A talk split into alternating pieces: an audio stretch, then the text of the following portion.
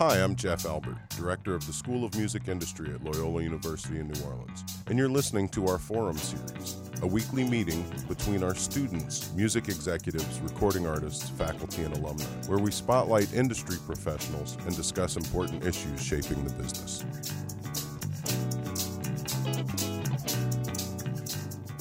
On our forum this week, Alex Rawls of My Spilt Milk dot com interviews the production duo known as Swaggernauts. I met Alex a long time ago because he was uh, one of the music writers in town who I was trying to get him to write about my stuff. Um, he was the editor at Offbeat for a while. Before that, he was the music editor at Gambit. He runs the website My Spilt Milk now. I think some of you have probably worked for him. Um, and he's, I think, one of the, the more perceptive music writers in town. He, he's got a really... Uh, a way of getting to understanding the things that we're trying to do. So I think you're in for a treat um, with Alex getting into the music of the Swaggernauts. So please welcome Alex Rawls.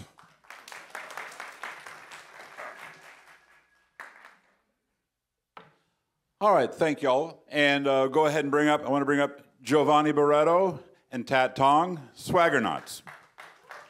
So.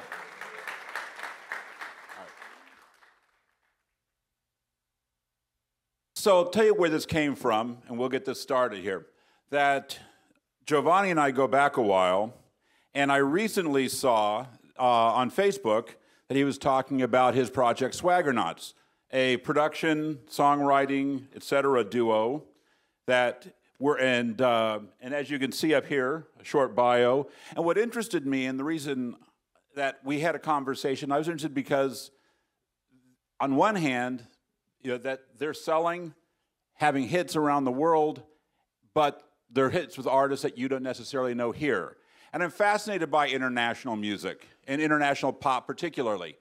I was just thinking during the Super Bowl that the audiences, uh, that people watching Shakira were having a very different experience.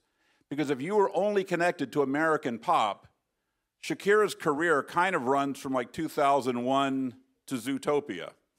Before that, nothing. After that, nothing. In fact, her career, her first hit is nineteen ninety, nineteen ninety-seven, and she's still charting now. So in America, she's got about a nine-year career, two or three, two or three big pop hits, largely a celebrity. If you're a fan of Latin pop, she's massive and a hit maker. And I thought that was a really interesting dichotomy to think about, how big you can be in one audience and not be known at all by another.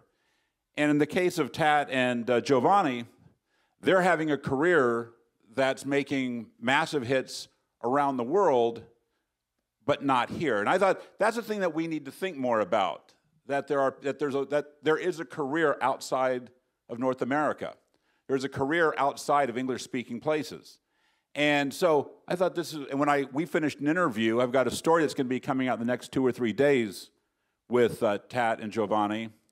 But as soon as I finished the interview, I called Michael and said, I think this is actually a good forum thing because there's a good chance as people interested in the mu- in music business, there's a music business that's not at our front door that's well worth thinking about if we're thinking about where our careers either can go and possibly where they should be going, because the bottom line is demographics and economic shifts really favor international markets. I mean, you think now about uh, about movies, the degree to which, because of the growth of China as a market, the degree to which movies have now changed because of success, because of how big that market is and will be.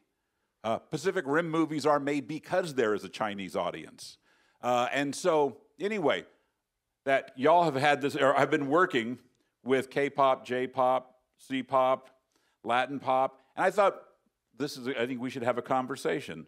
So, Tat and Giovanni, welcome to Forum. Thank you, Alex. Thanks, guys, for having us. Thank you very much. Thank y'all so much.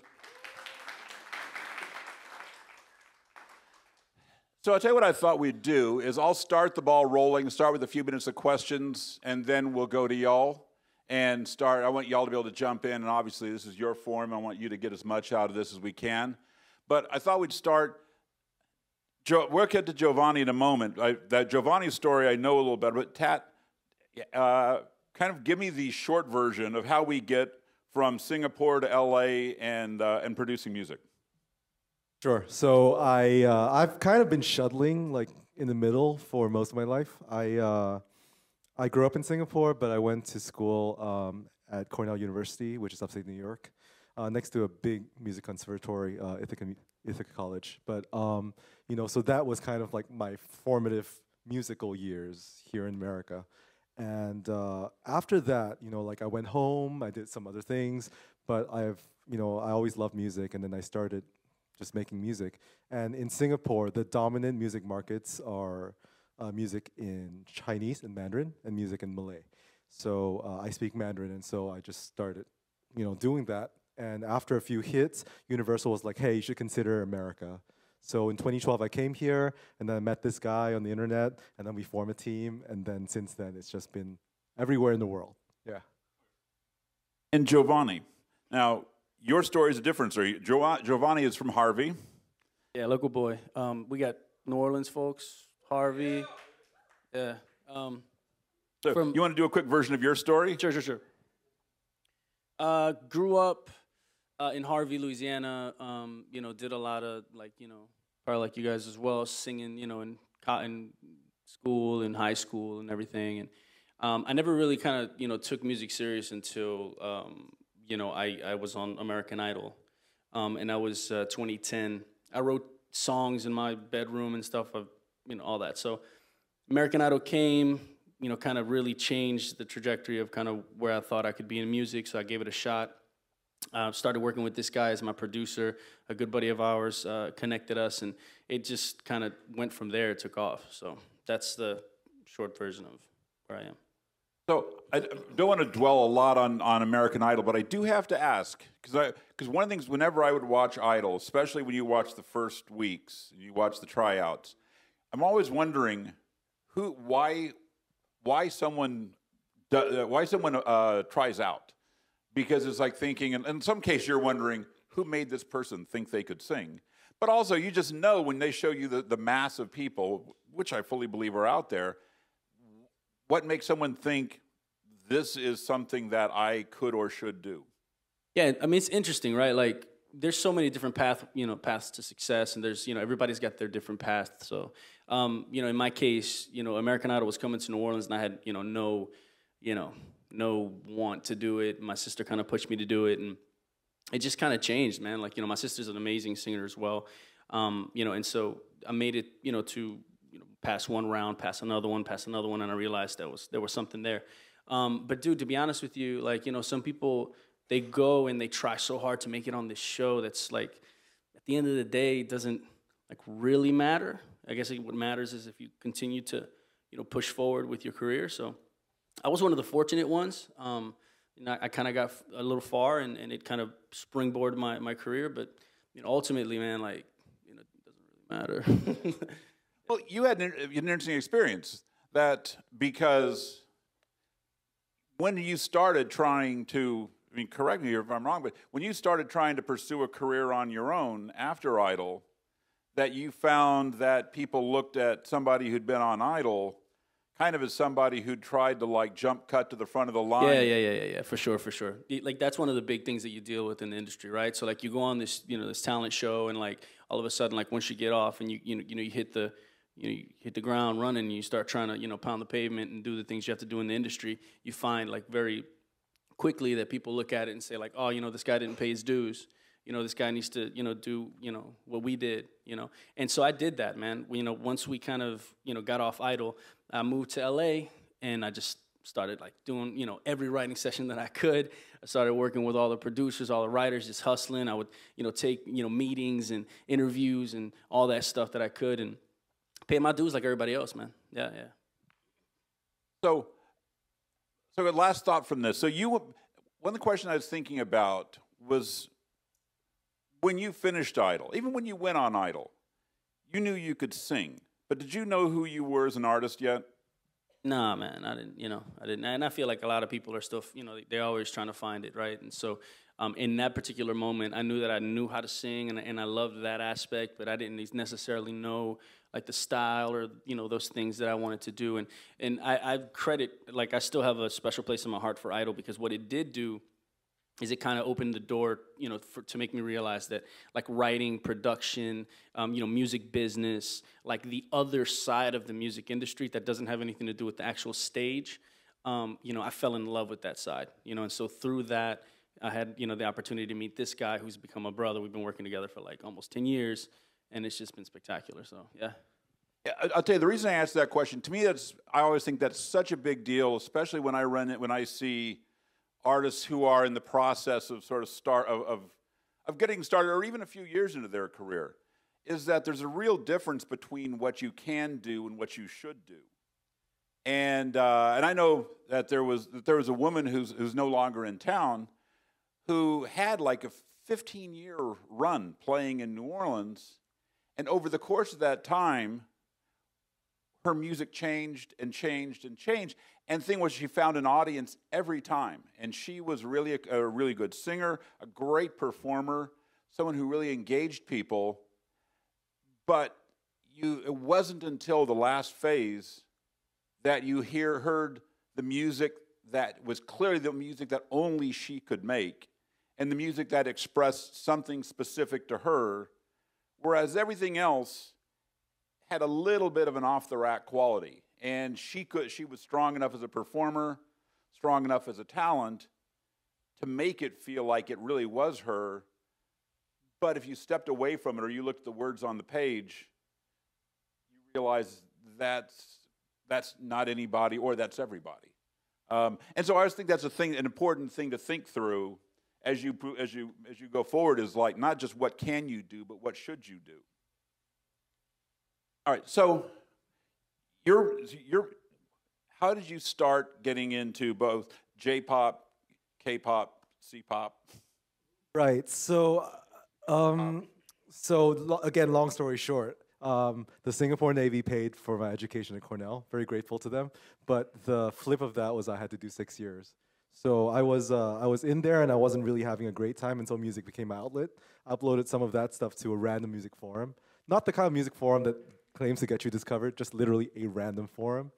And then I got a call from a local publisher, and then I got signed. And then I got my platform.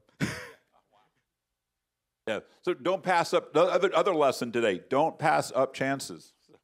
Yep, so that, that publisher became Universal after three years, and then Universal brought me over here. Okay. And then, yeah, and then I met him.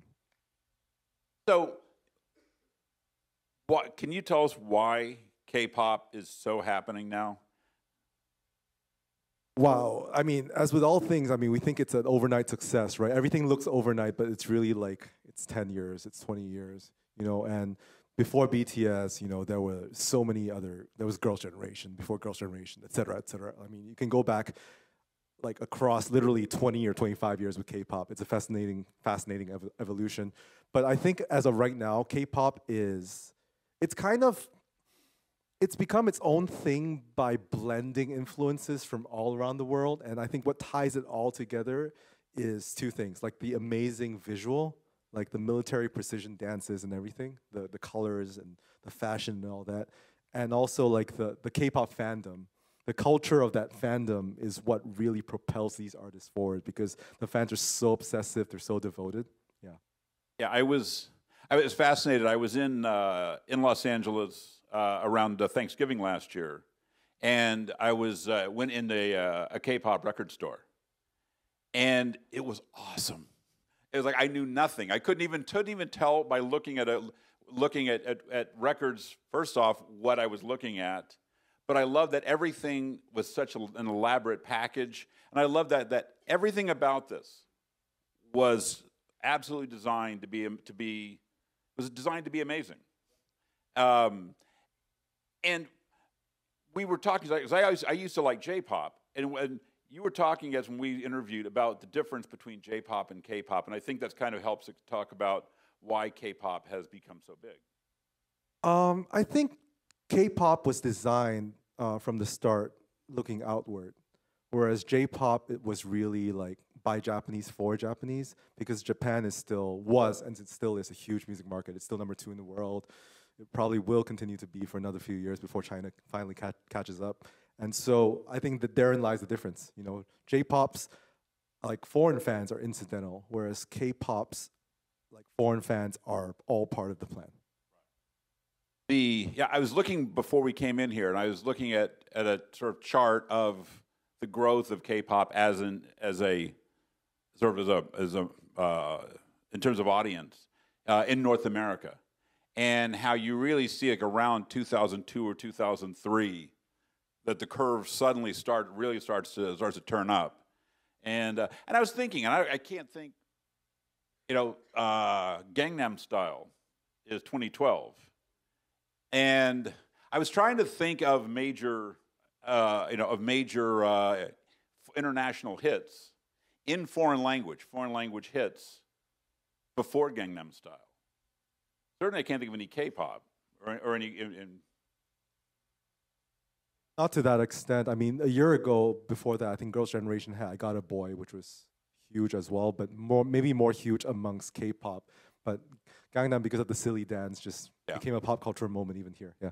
Yeah, and and and it's, it's interesting that in twenty twelve, that sort of, that really hit as much as a novelties record, and as much as a novelty video as it did as an actual sort of pop thing. But also because it was a pop phenomenon, and you talk about the the audience. And I think that actually because I know about about about two or three weeks after it came out, my wife and I spent about an hour just watching people's homemade um, homemade uh, Gangnam Style remakes, where people had found ways to do their own home video, lip syncing to Gangnam Style, and saw one where some people had done one in Mall of America, and like filming their their sh the shots from Gangnam Style in the Mall of America, in people's houses, in parks, and just that, and it was really clear that not only had the, the song wasn't just a song, the song was something that so many people felt like they had a connection to, that they may started doing their own versions. So I'm gonna ask one more question, and I'm gonna go to y'all. So if you have something you want to talk about international market, about Latin or can, or uh, or Asian pop, we can go that way, or about production songwriting. Y'all, y'all did. Y'all got a piece of the Despacito money. Yeah, so a tiny, very piece. small piece. Yeah. So you did the version of Despacito, the Mandarin version of Despacito, with Luis Fonsi and J J. Lin, right? So can y'all can you tell me the story of how y'all got involved with uh, Despacito? Yeah. Um. So. It's one of those interesting stories where kind of, you know, the dots just kind of aligned. So, you know, we worked, um, we were in uh, Taiwan, and we were working with, you know, Lee Home, who's a big Chinese act, and J J as well. And um, when we'd gotten back, um, Tad and I, are, actually it was before then, right? Yeah. So like right before we actually went out there. So we were, um, we were talking about uh, the fact that we had, had worked with J J, and that we had, you know, good relationship with Fonsi. We'd done some stuff. We wrote a couple records for him on his last album. Um, we were like, hey, man, you know, wouldn't it be a good idea to kind of have, you know, J J, who's such a huge act in China, and Luis Fonsi get together for this record? And, and I mean, Tad was like, yeah, yeah, but I mean, how's that going to happen? And we were just like, I'm going to text him. And so that's what we did, man. So uh, we text J J, and we text Fonsi, and we said, hey, look, you guys need to do this. And they were game. So we flew down to Miami, recorded uh, Fonsi in Mandarin, um, and, and yeah. Yeah, and then uh, J J, as usual, because he is very much um, self-contained as an artist, he does everything. Uh, he recorded his own vocals in Taiwan because we weren't there, and then he sent them over. And so that was his first time singing in Spanish, and that was also Fonsi's first time singing in Mandarin. And then we just kind of pieced it all together, all the files in the D A W, and then we, make it, we made it work. So tell me about the experience of, of getting, did y'all have to help Fonsi learn? To Surprisingly, no, man. Like, yeah, I mean, all right, so Mandarin is like a... is a hard language to sing, right? But Fonsi's like amazing when it comes to it. He's like, you know, he went to school, he went to Florida State, if I'm not mistaken, you know, vocal training, amazing. And so um, it took like, it was like that, man. He's amazing, amazing vocalist. So yeah, yeah. So were there any sort of cultural issues y'all had to deal with or bridge when working on that? Yes, so um, just, Uh, to put it very bluntly, um, J J wanted to tone down the sex and turn up the love. So um, yeah, so the song, the parts of it in Mandarin, it became a Mandarin and Spanish hybrid, but the Mandarin lyrics uh, curved the, the intent of the record from slowly I want to get you into bed to slowly I want to, you know, fall in love with you, get to know you, take you out to dinner, all that good stuff. Excellent. All right, do we have any questions? Compared to the United States, how do you keep track of all of it? Because I know it probably gets very confusing when you're so popular internationally. That's the, the benefits of having a publishing company. To be honest with you, they, they collect a lot of that. Um, I mean, it's good to know, you know, it's good to know different markets. Like, you know, as producers, we know that there are like certain, you know, I guess like thresholds for budget on the production end, um, you know, and royalties, some countries don't collect too well. Um, they have some countries that are catching up. You just have to be, you know, be prepared and be aware of that. Um, but a, a publisher would, you know, usually handle that. Are there places where it's hard, where, are there, are there places, places that you deal with that are harder to be sure that you're actually going to get paid? Yes. I mean, I would say that good royalty collection is the exception rather than the norm. I would say that in general, the first world countries do a better job, and then the third world countries don't do as good a job. And, and it's, that's just it's, how it is. Yeah, and it's good to like, it's good to like cross-reference with friends. So for example, like, Um, you know, performance rights organizations here in the States are ASCAP, C SAC, you know, B M I, um, you know, and so those are other, like that's besides uh, publishing, but, you know, those are ones that you can go in and, and um, you know, cross-reference with those folks on your collections and the way that the other people are collecting. Hey, I'm Vinlisa. I want to say thank you for coming, and also West Bank is the best bank. But um, besides that, I have a personal question. How did y'all meet, and why you why did you two decide to work together? Okay, uh, so how do we meet? Uh, we met on the internet through Facebook.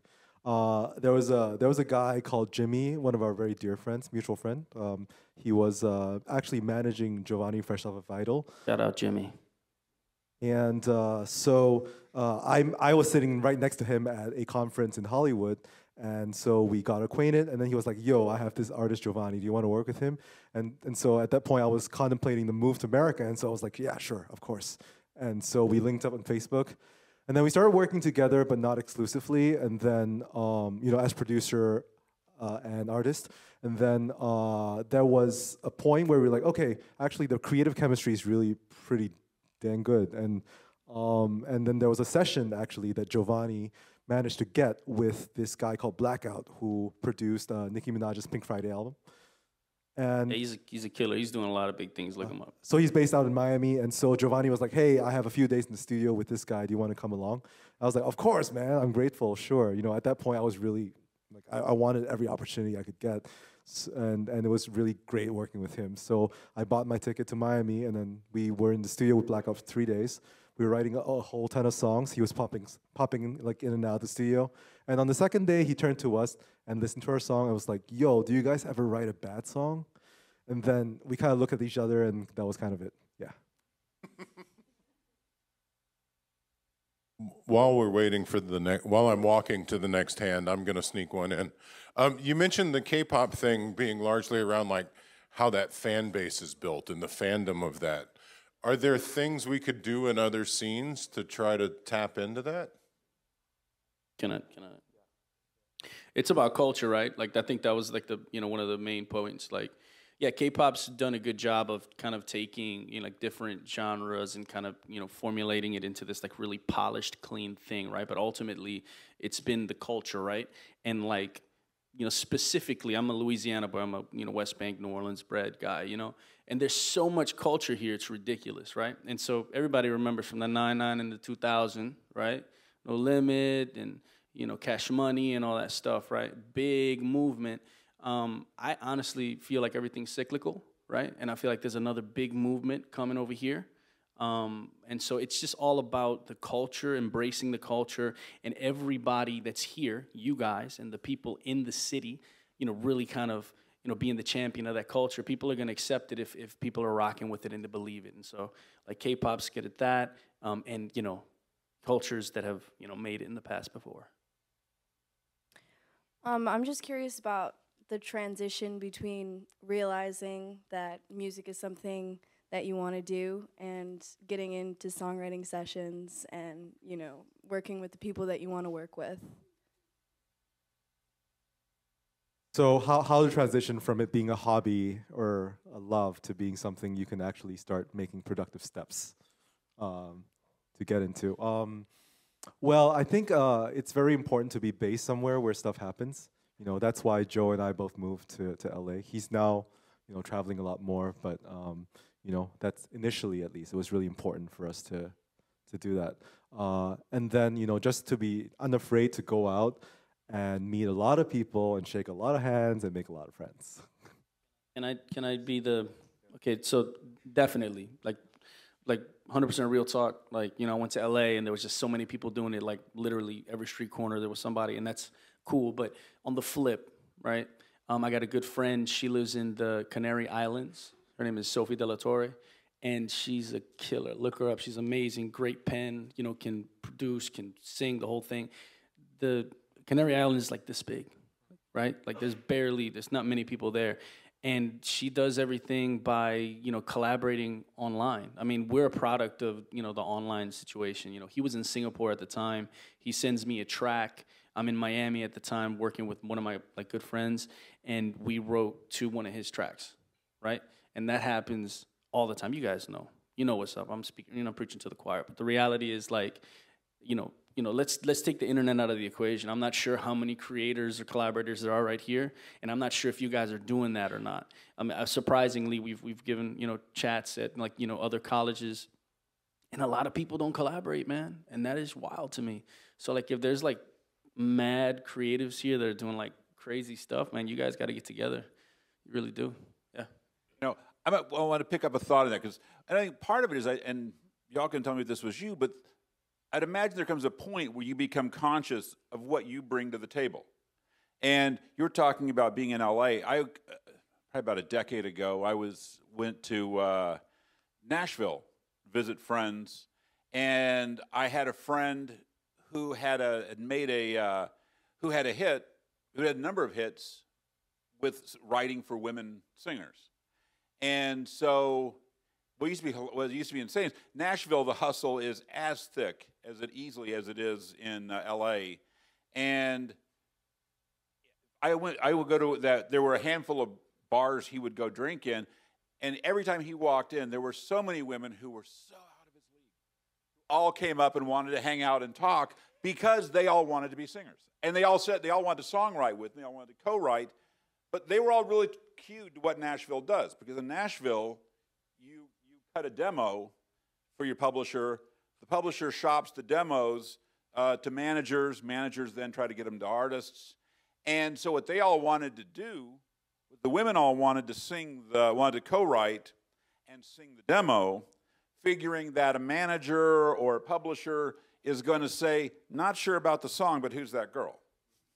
And so, but and but this guy knew, you know, this he but he'd already found I have a niche. Here's a thing I can do. And this gave him his foot in the door. So one thing you think about is what's, what, what's the thing that you bring that someone else doesn't bring?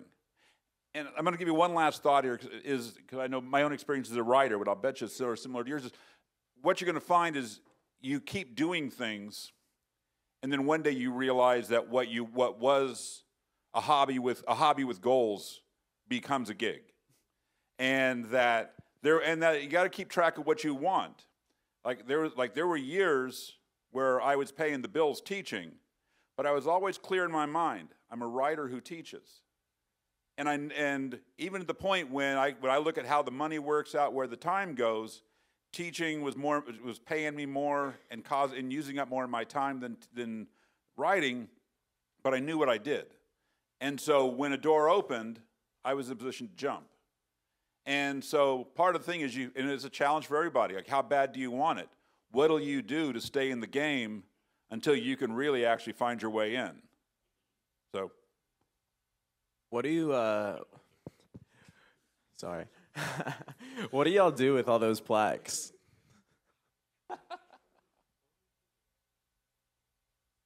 uh, we, honestly, you know, the first uh, the first couple successes, it's like everything else, right? The first couple successes are like fantastic. Like you want to like, like, oh my God, I can't wait to get it. You know, the first placement, you get the first placement. You're like, oh my God, I'm on this high. I'll, I'll never get tired of this, you know, this feeling. And then and then you jump to the next thing like, oh, you know, I want to get that plaque. Then you get it. You know, it's just at the end of the day, it always goes back to like, man, I just want to write like a like a killer song. Um, You know, and that's that's me being like really based on it. Um, we hang them, bro. That's what you do with them. You know what I mean? What else? What else is there to do? Um, but uh, but yeah, like yeah, you just write good records, man. It's all about the music, right? If you love music, you're Gucci. You're good. Have Have you had songs that in your mind like I accomplished that that y'all know you really accomplished something on it, even if it didn't sell the way that you thought it should? Absolutely, yeah. For example. I mean, like, you know, we, we go to the studio all the time, and then we write these songs, and then sometimes songs are placed four years later. Sometimes they're placed instantaneously. Sometimes never, or not yet, you know?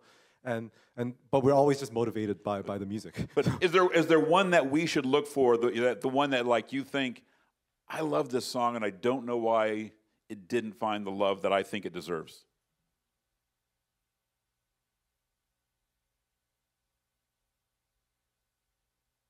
I don't know. I, I don't. I really don't think we look at at it in that way. Yeah. Yeah. No. We we uh we had a we had a we recently just recently had a um an artist project. We were signed to Universal, and we have uh, records.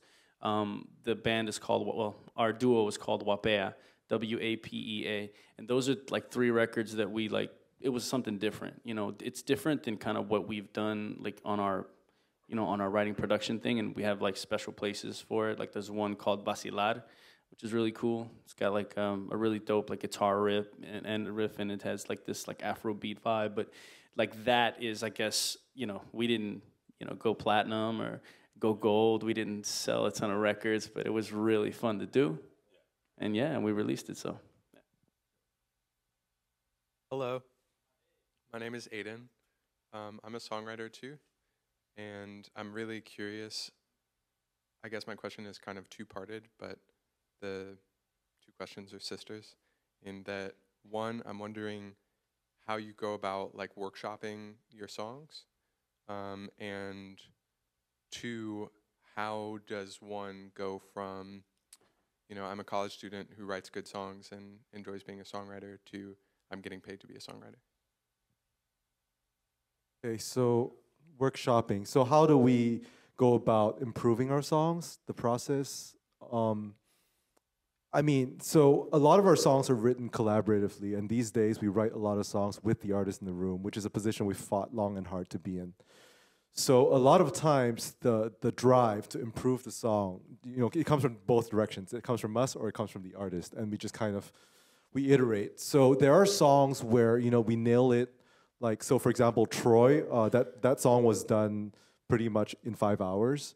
Uh, with the melody, the lyric, and the rough production. The production was then, you know, went through several iterations with a co-production team from Australia called Slumps. And then, you know, that was a very smooth process. On on the flip, like right now we're currently working on some projects where um, it's, it's, it's taking us a while more, and, you know, there's a lot of um, inputs from the artist and from our own end and from the label, and everyone's just trying to iterate until we find, you know, what it is, and we just nailed that particular song, I think, last week. Uh, that was like a, from writing to th this point, that was like August, right? September, October, November, December, January. Five-month process. Yeah, just iteration after iteration. And, you know, that's, that's just it. You know, we get feedback, we process it, and then, or we wake up with a song the next day, and then what we loved last night, we don't love as much in the day, and, you know, that's just what it is. Does... Does success, the, your, your a history of success, change sort of the number of people who suddenly want to be involved? I, I was wondering if, like, when you, with some of the earlier artists you worked with, some of the people who you already had success with, that it was a reasonably efficient process, whereas if somebody has a feeling this is or could be big, you suddenly have more and more people who want to be a part of the conversation. Does that change at all? Um, I, no, I don't think there's a rule of thumb. I think it really varies from situation to situation. Everyone has a different team around them and all that, yeah. Hello, everyone. How you doing? Um, I've been hearing a lot of music production, artist stuff, but we really, y'all haven't really talked about the business side. Uh, given that you guys have like an eight-year resume together, by the way, I don't go here, just saying. Um, uh, I, w I was wondering, like, is there any one good experience business-wise that stuck out to y'all as a duo or even individually? And then also, what's a bad experience business-wise, individually and as a duo, that you could give back to these kids and tell them, like, look out for this, or do this, or Google that? Or, and on top of that, it's been almost a decade for y'all, so y'all got together back then, times have changed, it's twenty twenty, so just wondering. Um, like, a good choice? A good choice um, was, uh, you know, to make a decision to, to like, to send the email, man, um, to kind of have, you know, have the courage to, and the resourcefulness to find, you know, to use your resources like Google, Um, you know, and things like that, and actually search for the A and Rs of every company, um, and search, man, and literally cold, like, I'll give you one prime example. He, he's now a friend of ours, his name is Shaw Money. He signed Joyner Lucas, he, did, he signed fifty cent, you know, he, he did all that stuff, okay? Big, you know, A and R. At the time, he was the senior vice president of A and R at, uh, at Epic. Um, we did a... Um, was a Game Changer Music seminar. He came, spoke at our seminar. But this is a guy that we didn't know from anyone. And we sent a cold email and said, hey, look, we're the Swaggernauts. We've done this, this, this, and that. And we'd love to sit down in your office, play, press play on a couple records. We think we have something for you. And we got a response, man. Simple. So do the numbers, man. You didn't do the math. It's a numbers game, right? If you send a thousand emails, you know, you get a percent, you know, return on that or whatever. You know, you get a couple, you know, twenty, thirty emails from the thousand or a hundred or, you know, three hundred, whatever email you send. That's a win. So that's, you know, be, you know, courageous and do that. Um, negatively, realize that as you progress in the industry, circles get smaller and smaller. You'll start knowing people as you get up, and it's it's all the same people, man, right? So treat people how you want them to treat, you know, how you want to be treated, you know, bottom line. You know, there's going to be moments where you're going to have to do deals, and it's going to be, you know, a thousand, two thousand dollars, whatever, maybe a percentage point here or there. Don't fixate on those things. Fixate on the relationship and the years that you're going to build with those individuals that you're going to be working with for the rest of, you know, of your time in the industry. That's so important. Yeah, I was going to say, I'd imagine that thinking in terms of not the dollars I can make right now, with, but it's like, is it worth rattling this person's cage badly enough to end up shutting this down so that I don't get to make more money later? Exactly. Hi, my name is Ethan, um, and I, I'm a songwriter here, and I produce music. And I, was, I just wanted to ask you guys, like, when you are writing a song with someone, um, how do you like discipline yourself to like stay inspired about it? Like when you're, when you're looking at it and you've like, I've done enough to this for now, and you really, since you've done so much, you really can't see how you're gonna finish it yet. Like, how do you discipline yourself to like stay inspired? Because I know for a fact that it's discipline. You can't just do it all in one night. You know what I mean? Um, yeah. Um, I mean, it's like, songwriting's like a muscle, right? Uh, it's like going to the gym when you don't feel like it. So, and it's it's never all always awesome, you know. Like sometimes the artist's personality is not something that you normally work with, or you know, a whole bunch of other reasons. And you know, it's easy to just throw in the towel. But it's you know, it's just about treating it like, okay, fine, this may not be it, but maybe if I push through, we'll make something, and maybe the next song will be it, you know. Um, we always have a lot of songs in the fire at one time, so we never feel like everything hangs on just this song or another. And you know, it's just, you know, just being professional, man. That applies to any job. Yeah, like to, you know, just kind of um, answer it in a different way. Um, like, so when you're writing your record, right? And and this is this is also an answer for for my guy right here. Um, yeah, um, f yeah. Uh, f it's a it's a feeling, right? So like as you do it more and more, you start like in the session you'll you'll understand, you know, whatever style you decide to write, or you know, if you like to write different styles like we do, there's always the, this the only like the, the one thing that you're always going to find is this, there's a feeling. And I know it sounds super cliche, but it's the it's the most honest answer I can give you, because once you start hitting and you become consistent. That consistency aligns with a feeling that you feel, and you know, like, yeah, okay, yeah, this is it. This is this is this is right. And so, like, once you d dial into that feeling of of what it feels, and and the best way I can explain what that feeling is is truth. You know, whatever truth is. Like, so, for example, um, I and this is a little pro trip for you guys. Y'all can take it. Um, I hate using Rhyme Brain or any rhyming anything online ever.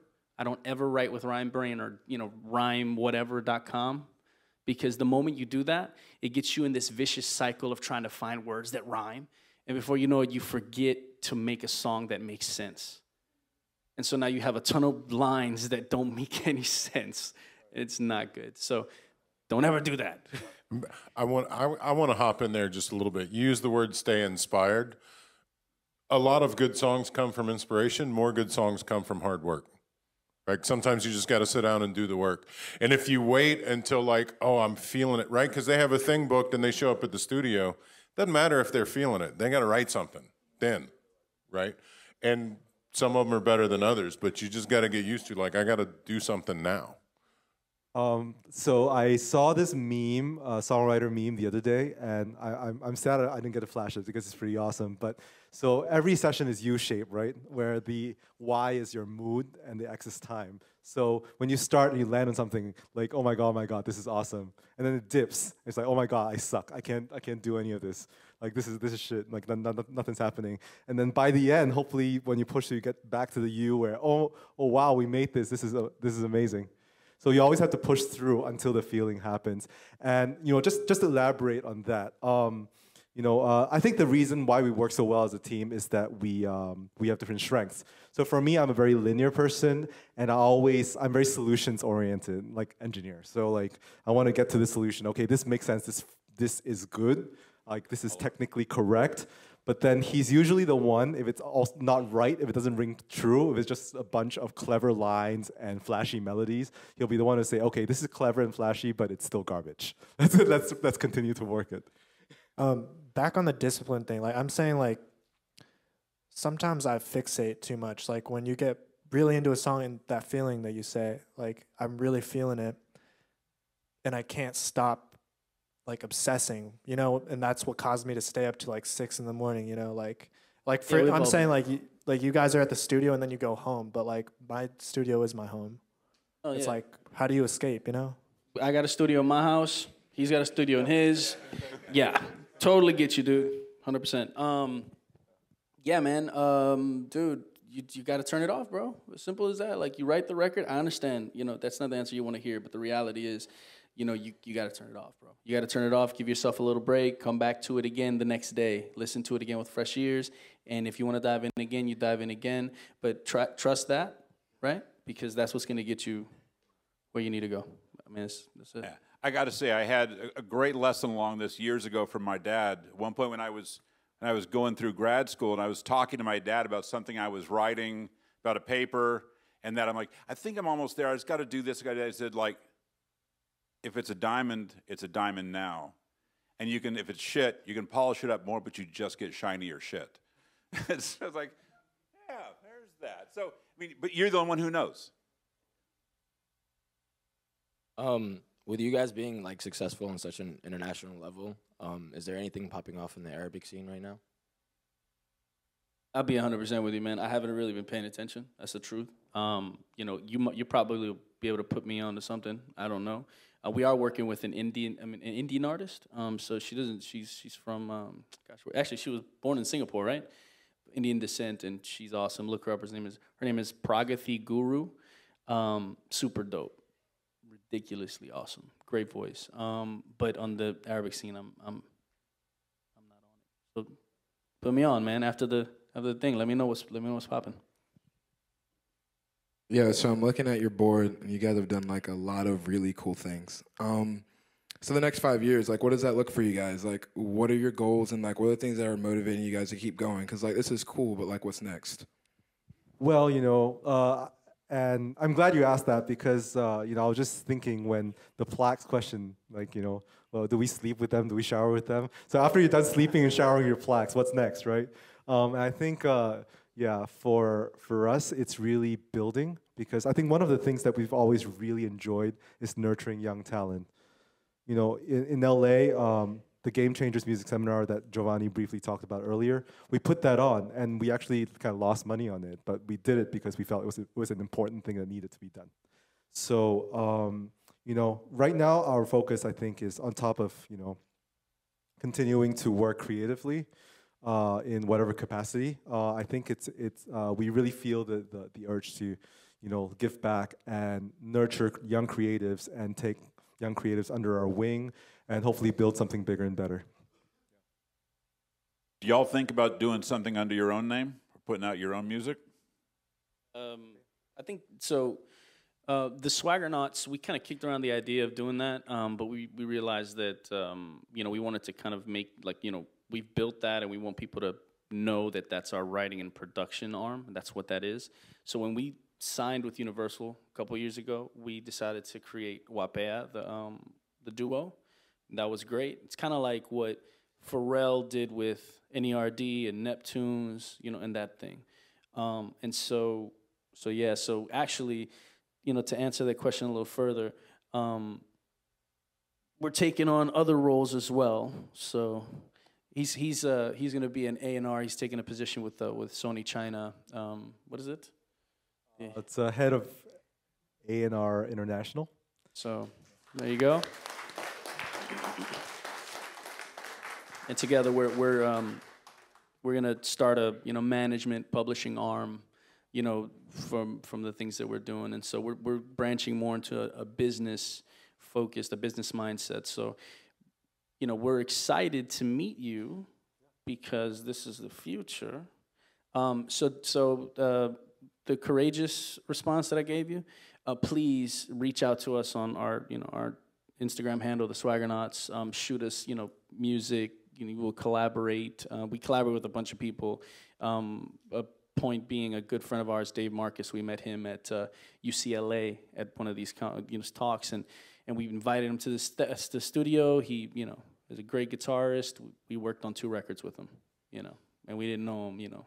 We said, come on to the studio. So that's how we like to work. We love to work with the fresh young minds like you guys. Um, and yeah, so hit us up. Let's work. All right, folks, I think we're in a good place. So I think let's go ahead and wrap it up. Thank y'all. Thank, Thank you, Alex. Thank you so much. Thank you, Swaggernauts.